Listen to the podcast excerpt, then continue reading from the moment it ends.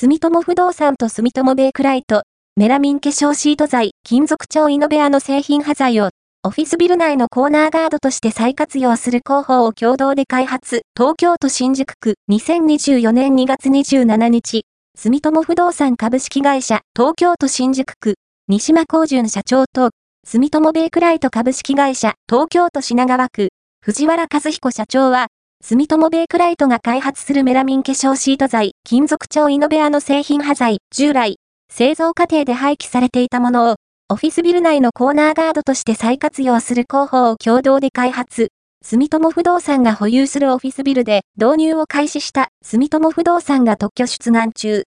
メラミン化粧シート剤、金属調イノベアは、オフィスビルのエレベーター内装向けに、化粧後半と遜色ない質感とメラミン特有の待機図、対応先生の機能を両立した製品。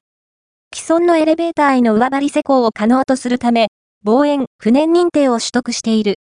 エレベーターカゴ内の壁面には、台車などが接触、衝突することで、傷や汚れが生じるのを防ぐため、従来は保護シートを設置していたが、カゴ内の衣装性を欠くものとなっていたという。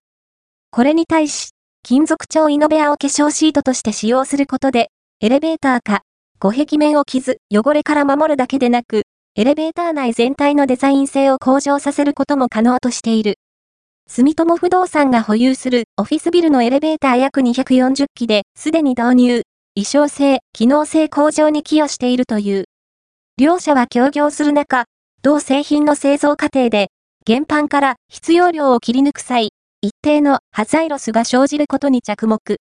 検証を重ね、今回、台車等による壁掛けを防止するコーナーガード材に再活用する広報の開発に成功したという。